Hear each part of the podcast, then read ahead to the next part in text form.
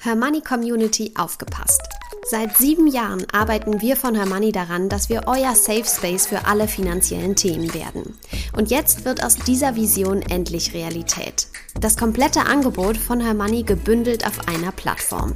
Videokurse, Community-Bereich, Club-Webinare, Coaching-Sessions, Rentenlückenrechner und vieles mehr erwarten euch. Mehr Infos findet ihr unter hermoney.de slash club.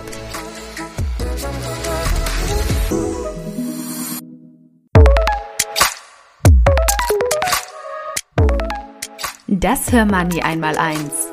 Finanzen einfach erklärt mit Simin und Saskia.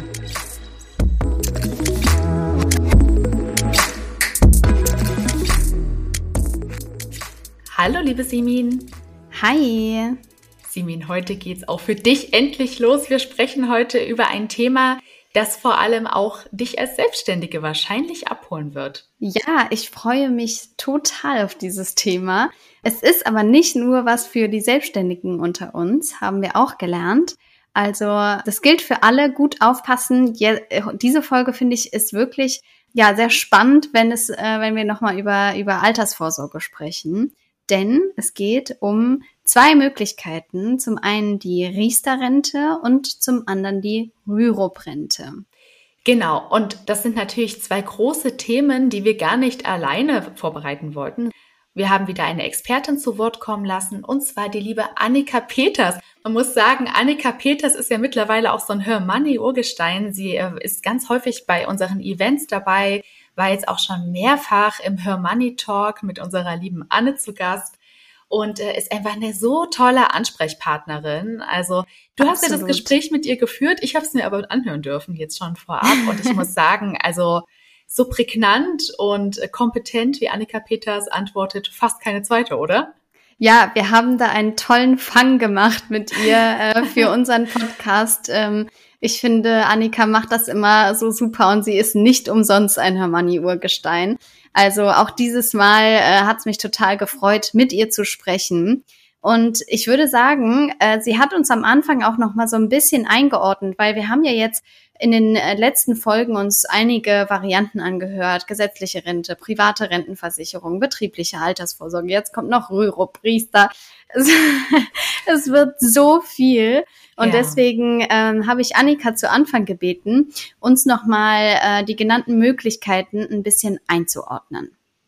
Die Rentenversicherungen werden in Deutschland in die sogenannten drei Schichten der Altersvorsorge eingeordnet und diese wurden geschaffen im Jahr 2005 durch die Einführung des Alterseinkünftegesetzes. Diese drei Schichten unterscheiden sich sehr, sehr stark, vor allem in der steuerlichen Behandlung. Und ihr, ihr habt euch jetzt schon angeschaut aus der Schicht 2 heraus die betriebliche Altersvorsorge und aus der dritten Schicht heraus die private Rentenversicherung. Die Rürup-Rente hingegen, da wird es jetzt spannend, weil die gehört nämlich zur Schicht 1 der Altersvorsorge, die sogenannte Basisvorsorge. Und in dieser Schicht ist eben neben der Basisrente, die auch Rürup-Rente genannt wird, die gesetzliche Rentenversicherung enthalten. Also sie ist sehr ähnlich von den steuerlichen Rahmenbedingungen zur gesetzlichen Rente. Die Riester-Rente hingegen kann ich der Schicht 2 der Altersvorsorge zuordnen. Also auch hier sehen wir dann zur betrieblichen Altersvorsorge ein paar Parallelen. Aber wir sehen ganz extreme Unterschiede eben gerade zur Rürup-Rente, die wie gesagt die Schicht 1 der Altersvorsorge darstellt. Okay, liebe Simin, fassen wir nochmal zusammen. Also die Rürup-Rente, auch Basisrente genannt, eignet sich zur privaten Altersvorsorge, gehört zur Schicht 1 der Altersvorsorge, also genauso wie die gesetzliche Rente, und man bekommt später eine lebenslange Rente ausgezahlt. Man geht also einen Vertrag mit der Versicherungsgesellschaft ein und das kann zum Beispiel ein klassischer Vertrag sein, aber auch ein fondgebundener oder ein hybrider Vertrag, dann so Richtung Fonds und ETFs. Jetzt ist natürlich meine Frage und ich denke, die kannst du mir beantworten oder auch Annika sehr gerne. Äh, für wen eignet sich denn so eine Rürup-Rente? Ja, das habe ich auch äh, die liebe Annika gefragt und sie hatte ja schon gesagt, Selbstständige sind auf jeden Fall eine große Gruppe. Aber sie hatte auch noch eine andere spannende Gruppe und äh, da lasse ich gerne Annika selbst zu Wort kommen. Also der steuerabzugsfähige Höchstbetrag liegt insgesamt bei 25.639 Euro im Jahr 2022 und bis zu diesem Höchstbeitrag kann ich eben Altersvorsorgeaufwendungen absetzen. Das sind bei Selbstständigen eben die volle Höhe. Bei Angestellten muss ich berücksichtigen, dass ich hier die Beiträge zur gesetzlichen Rente abziehen muss. Aber wenn ich als, äh, als Angestellter sehr, sehr gut verdiene und einen entsprechend hohen Steuersatz habe, dann kann sich für mich zusätzlich zur gesetzlichen Rente auch noch eine Rürup-Rente gut eignen. Das gilt aber auch für Freiberufler oder für Beamte und eben auch für, ich sag mal, Hausfrauen oder Mütter, die sich um die Erziehung der Kinder kümmern. Auch für die kann eine Rürup-Rente gut geeignet sein, vor allem bei einer steuerlichen Veranlagung gemeinsam mit dem Ehepartner und der Ehepartner vielleicht ein hohes Gehalt und damit auch die Familie einen hohen Steuersatz hat, kann ich hier sehr, sehr gut Altersvorsorge für die selbstständige Familienmanagerin und Mutter dann eben auch aufbauen. Gut, das sind ja jetzt schon einige Gruppen, für die sich das äh, Rürup-Sparen oder die Rürup-Rente dann vielleicht doch lohnen könnte. Muss man sich natürlich auch immer noch mal genau ausrechnen lassen, am besten von so einer Expertin wie unserer Annika. Ähm, ja, vielleicht da auch noch als Hinweis, das hatte sie uns nachher auch gesagt, weil es ja auch häufig heißt, ja, es lohnt sich ab einem gewissen Einkommen. Da haben wir sie auch noch mal gefragt, was, was heißt denn eigentlich, es lohnt sich für besser Verdienende? Und da hat sie uns nochmal gesagt, dass es äh, sich schon ab einem überdurchschnittlichen Einkommen so ab 40.000 Euro brutto im Jahr lohnen kann. Darunter würde sie dann eher die private Rentenversicherung empfehlen. Aber wenn eine gewisse Karriereplanung auch da ist, dann kann sich die Rürup-Rente lohnen. Ist natürlich super individuell, das muss man auch wieder dazu sagen. Man kann das nicht so pauschal sagen, aber das sind so ein paar ähm, Eckpfeiler, an denen man sich vielleicht orientieren kann. Mhm. Es gibt aber jetzt bestimmt auch Zuhörerinnen, für die die Rürup-Rente nichts ist. Und zu diesen könnte zum Beispiel gehören eine Studentin oder eine Jungunternehmerin, die jetzt noch keine finanzielle Planungssicherheit hat. Und die dürfen wir auch nicht außen vor lassen. Es gibt auch viele Frauen, die uns zuhören, die genauso wie du und ich einen Immobilienkauf anstreben. Und die sollten dann ihr Geld tatsächlich erstmal für diesen Kauf beiseite legen, sollten sich erstmal um diesen Schritt kümmern. Und wenn sie dann die Immobilie haben und am Finanzieren sind oder die schon finanziert haben, dann sollte man eventuell über eine Rürup-Rente nachdenken. Vorher ist die eher ungeeignet. Ja, ich glaube, was man da sagen muss, ist, dass man sich natürlich, das hat Annika auch gesagt, dass man sich natürlich auch für, für diese Laufzeit bindet. Man kann zwar den mhm. Vertrag beitragsfrei stellen, aber du bist halt einfach gebunden und sollte, man sollte sich daher entsprechend auch äh, ausgiebig informieren, bevor man so ein Produkt abschließt. Das hat sie, darauf hat sie auch nochmal hingewiesen. Von daher ähm, seid ihr jetzt hier genau an der richtigen Stelle. Aber spannend fand ich vor allem, ähm, dass Annika eine so eine Beispielrechnung gemacht hat für eine Frau in ihren 30ern. Und wenn ich hier mal eine Beispielrechnung mache, eine heute 30-Jährige spart 100 Euro im Monat in eine Rürup-Rente und das in einen vorgebundenen ETF-Vertrag mit einer angenommenen Bruttorendite der Fonds von 6 Prozent, dann ähm, erhält sie ab dem 67. Lebensjahr eine lebenslange Rente von fast 580 Euro im Monat laut diesem Angebot. Das kann natürlich je nach Entwicklung der Fonds auch schwanken und höher oder niedriger ausfallen. Ja, super. Das könnte sich also tatsächlich auszahlen. Simi, ja. da schlackern dir doch die Ohren, wenn du diese Zahlen hörst, oder? absolut, absolut. Ich muss wirklich sagen, ich habe bisher noch keine äh, Rürup-Rente, aber tatsächlich, Annika, hat mich schon ein bisschen überzeugt, dass das vielleicht eine Möglichkeit sein kann. Also da werde ich mich in der nächsten Zeit auf jeden Fall genauer drüber informieren. Simin und ich freue mich wahnsinnig, weil seit vielen, vielen Folgen sprechen wir jetzt auch, also gefühlt seit vielen Folgen sprechen wir über das Thema Altersvorsorge und du warst immer so, ja, mal schauen, bin noch skeptisch, ich weiß nicht. Und jetzt sehe ich dich hier strahlen, ihr leider nicht, ja. aber ich denke, ihr hört Simin strahlen und äh, vielleicht haben wir jetzt was für dich gefunden. Also ich würde es dir sehr, sehr wünschen, äh, dass du dann äh, auch nicht nur auf deine ETFs und Fonds setzt, sondern dass du dann halt auch so ein Versicherungsprodukt hast, das auch dieses Langlebigkeitsrisiko, mein Lieblingswort, abdeckt. Und genau das ist eben der große Vorteil und die Vor- und Nachteile hat Annika uns auch nochmal zusammengefasst. Ja, also der größte Vorteil von der Rürup-Rente ist wirklich, die steuerliche Abzugsfähigkeit. Ich mindere mein zu versteuerndes Einkommen und je nach Steuersatz erhalte ich hier ganz schön ordentliche Rückerstattungen bei meiner Steuererklärung. Da macht es dann richtig Spaß, die Steuererklärung zu machen. Die äh, zweite große Vorteil ist, dass ich hier im Gegensatz zur betrieblichen Altersvorsorge komplett unabhängig vom Arbeitgeber bin. Diese Unabhängigkeit vom Arbeitgeber macht vor allem eben für Selbstständige Sinn, die gar nicht die betriebliche Altersvorsorge nutzen können, aber auch für Angestellte, die vielleicht den Arbeitgeber nochmal wechseln möchten. Und der dritte große Vorteil ist, dass das Ganze investmentbasiert sein kann. Das heißt, ich kann hier ganz bewusst Fonds und ETFs auswählen und eine deutlich höhere Rendite erzielen, als ich jetzt in einer klassischen Rentenversicherung, in der betrieblichen Altersvorsorge, die auch häufig mit Beitragsgarantien versehen ist, oder sogar in der gesetzlichen Rente erzielen kann. Denn Selbstständige können ja auch freiwillig in die gesetzliche Rente einzahlen. Davon würde ich eher gerade bei jungen Selbstständigen abraten und lieber selber investmentbasiert mir hier eine Altersvorsorge aufbauen. Es gibt noch so ein paar kleine andere Vorteile, dass zum Beispiel die Rürup-Rente Hartz IV geschützt ist. Das heißt, bei Arbeitslosigkeit oder auch bei einer Insolvenz ähm, ist dieses Vermögen dann fürs Alter geschützt und da kann eben dann die ähm, Gläubiger eben nicht an dieses Geld dann entsprechend dran. Das sind noch so ein paar kleine Nebenvorteile, ähm, die ich hier habe. Ähm, und es gibt aber leider auch immer, wie das so ist, wenn ich eine Förderung bekomme, auch ein paar Nachteile. Und der Nachteil ist hier ganz klar, ähm, ich habe es schon erwähnt, in der Auszahlphase. Das heißt, wenn ich die Rente bekomme, wie in unserem Beispiel 580 Euro, dann ist diese Rente steuerpflichtig. Also auch hier analog zur gesetzlichen Rente.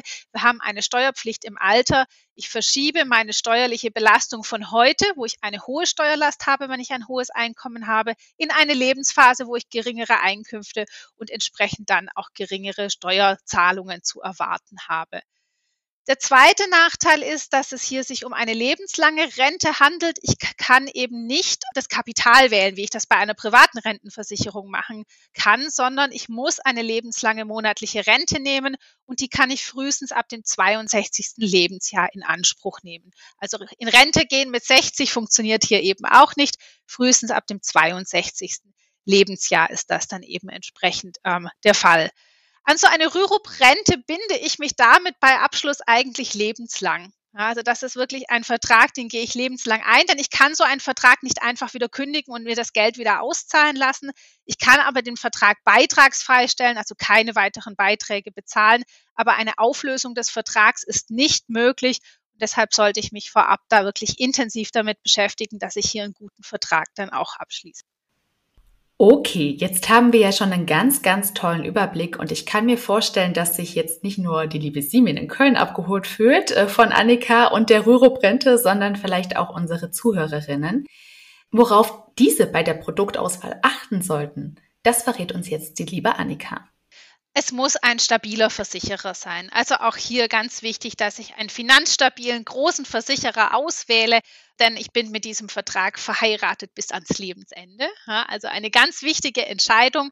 Ähm, auf der anderen Seite sollte ich auch bei der Anlage der Gelder, die ich ja hier selber auswählen darf, also bei der Vorauswahl, eine große Palette an Investmentfonds haben, wo ich auch frei zwischen den Fonds wählen und hin und her switchen kann. Also das finde ich auch eine ganz wichtige Sache und ansonsten eine hohe Flexibilität in diesem Vertrag, dass ich hier eben gerade so ähm, Zahlungen anpassen, einmal Zahlungen machen kann, den Vertrag früher in Anspruch nehmen kann.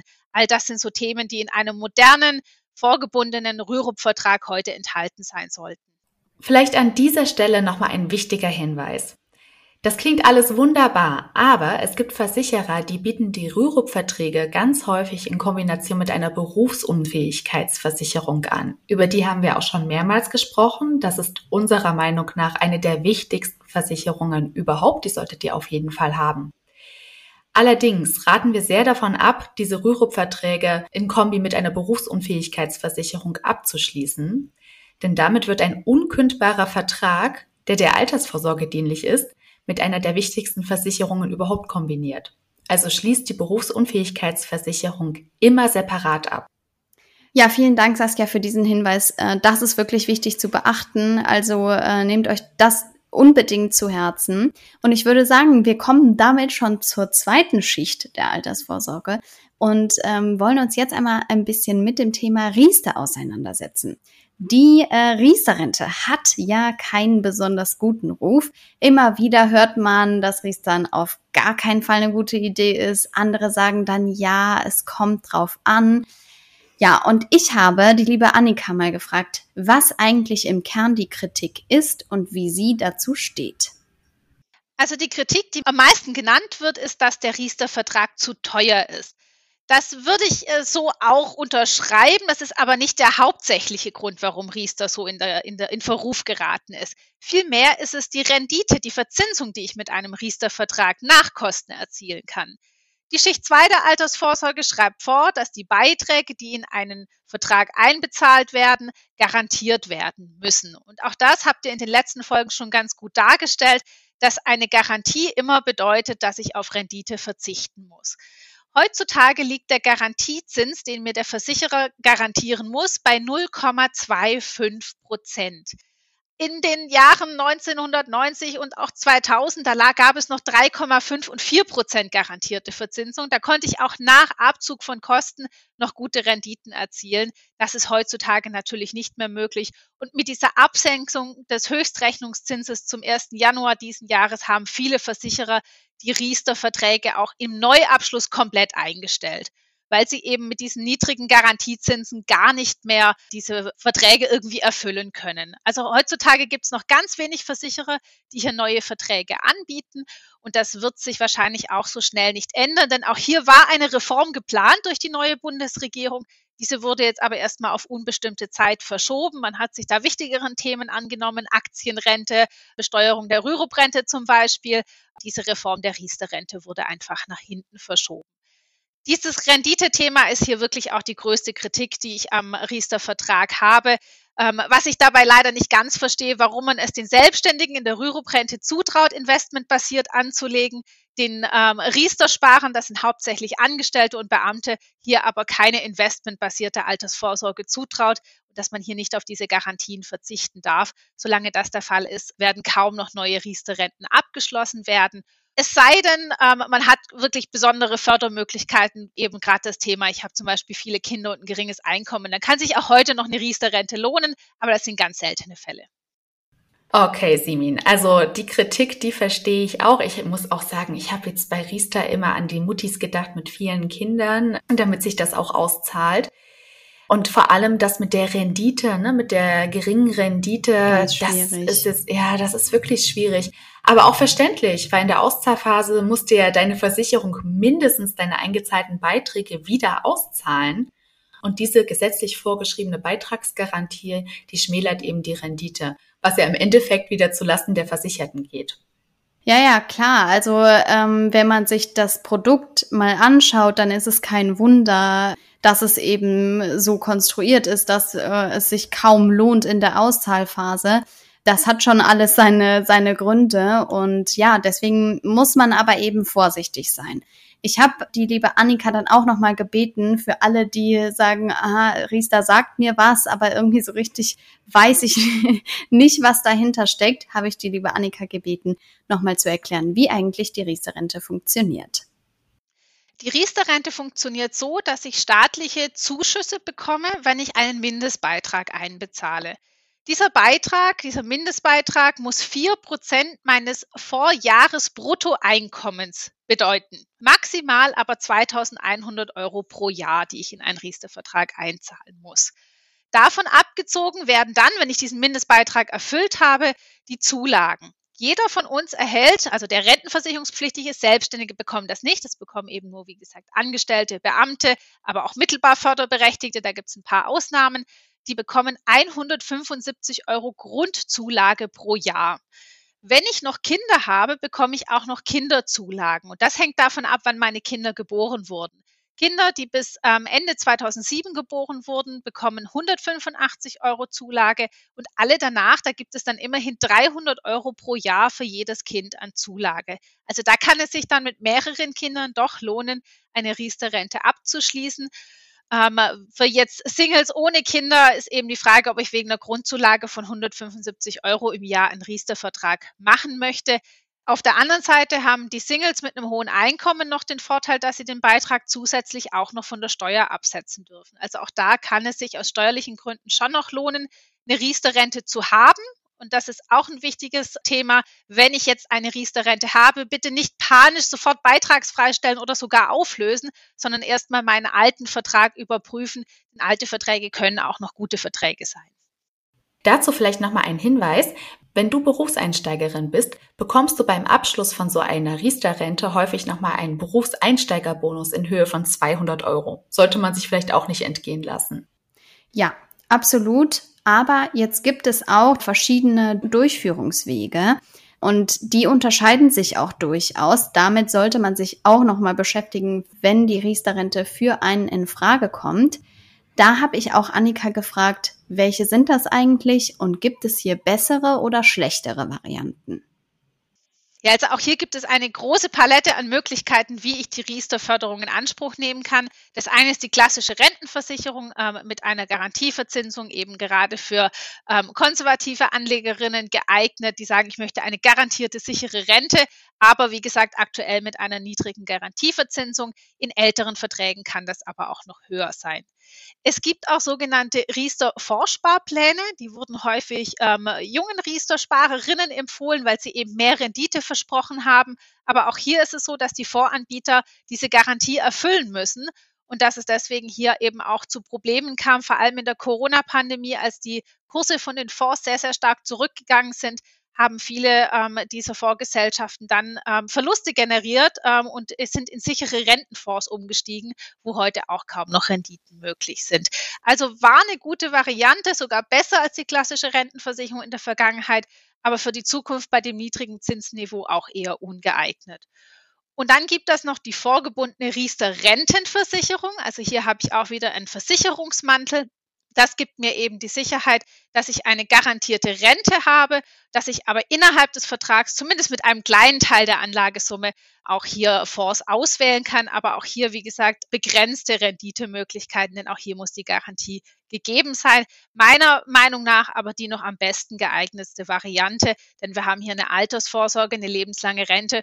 Das ist was, was Rentenversicherer einfach am besten können. Und dann ganz attraktiv noch ein Weg wurde auch häufig ähm, verkauft, vor allem von den Bausparkassen, der sogenannte Wohnriester. Ja, das ist dann ein Bausparvertrag, in den ich meine Riesterförderung einbezahle. Auch hier kann ich dann eben die Förderungen bekommen und kann sogar eine Immobilie kaufen und die mit teilweise diesem Bausparvertrag dann bezahlen und meine Riesterrente tilgt dann mein Darlehen. Da bin ich überhaupt gar kein Fan davon, ähm, denn hier müssen wir aufpassen mit der steuerlichen, ähm, mit den steuerlichen Aspekten, denn auch hier ist es so, die Riester-Rente ist bei der Auszahlung wieder steuerpflichtig.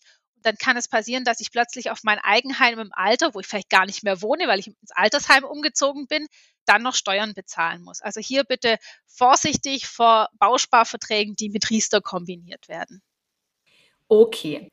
Aber so sehr die Riester-Rente auch in Verruf ist, so ein paar Vorteile hat sie ja doch, Nachteile natürlich auch. Hören wir uns doch jetzt mal beides an.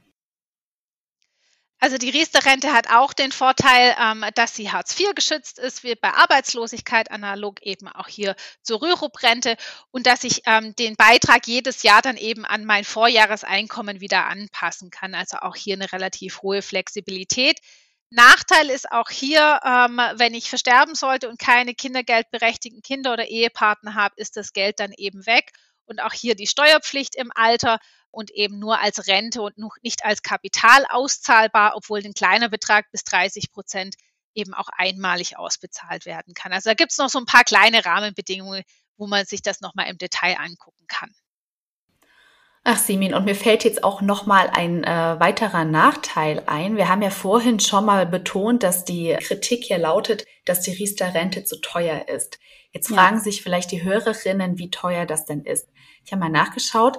Die Abschluss- und Verwaltungsgebühren werden in den ersten fünf Jahren von den Einzahlungen abgezogen.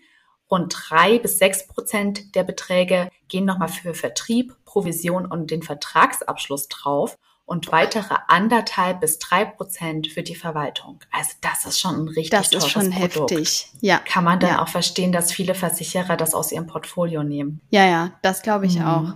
Schauen wir uns doch mal an, ob sich das trotzdem lohnen kann. Annika hat ja dieses Beispiel vorhin aufgemacht mit der 30-jährigen Frau, die dann bis zum Renteneintritt 100 Euro monatlich in den Rürup-Vertrag einzahlt.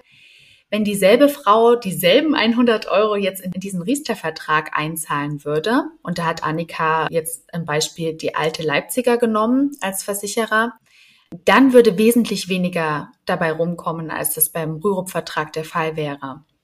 Also, wir sagen jetzt, die 30-Jährige hat äh, maximal ein Bruttojahresgehalt von 34.375 Euro. Nur bis dahin lohnt es sich so steuerlich gesehen. Die zahlt, wie gesagt, jeden Monat 100 Euro in einen Riester-Vertrag bei der alten Leipziger ein, bekommt jährlich diese 175 Euro Förderung. Ja, also Simin, ich hoffe, du sitzt. Die garantierte Rente würde dann nur 113,67 Euro pro Monat betragen. Also das sind gute 400 Euro weniger als bei Rürup, ja, was wir ja. vorhin hatten. Wenn wir jetzt aber von der Wertentwicklung von 6 Prozent pro Jahr ausgehen, was Annika ja vorhin auch getan hat, dann wären es immerhin 485,68 Euro im Monat, also jetzt nicht so viel weniger als bei Rürup. Aber Annika hat halt auch im Gespräch vorhin betont, dass so eine Rendite bei Riester-Produkten sehr, sehr unwahrscheinlich ist. Also damit sollte mhm. man nicht rechnen. Dann lieber mit den zwei Prozent pro Jahr. Dann würde man immerhin eine Riester-Rente in Höhe von circa 222 Euro herausbekommen.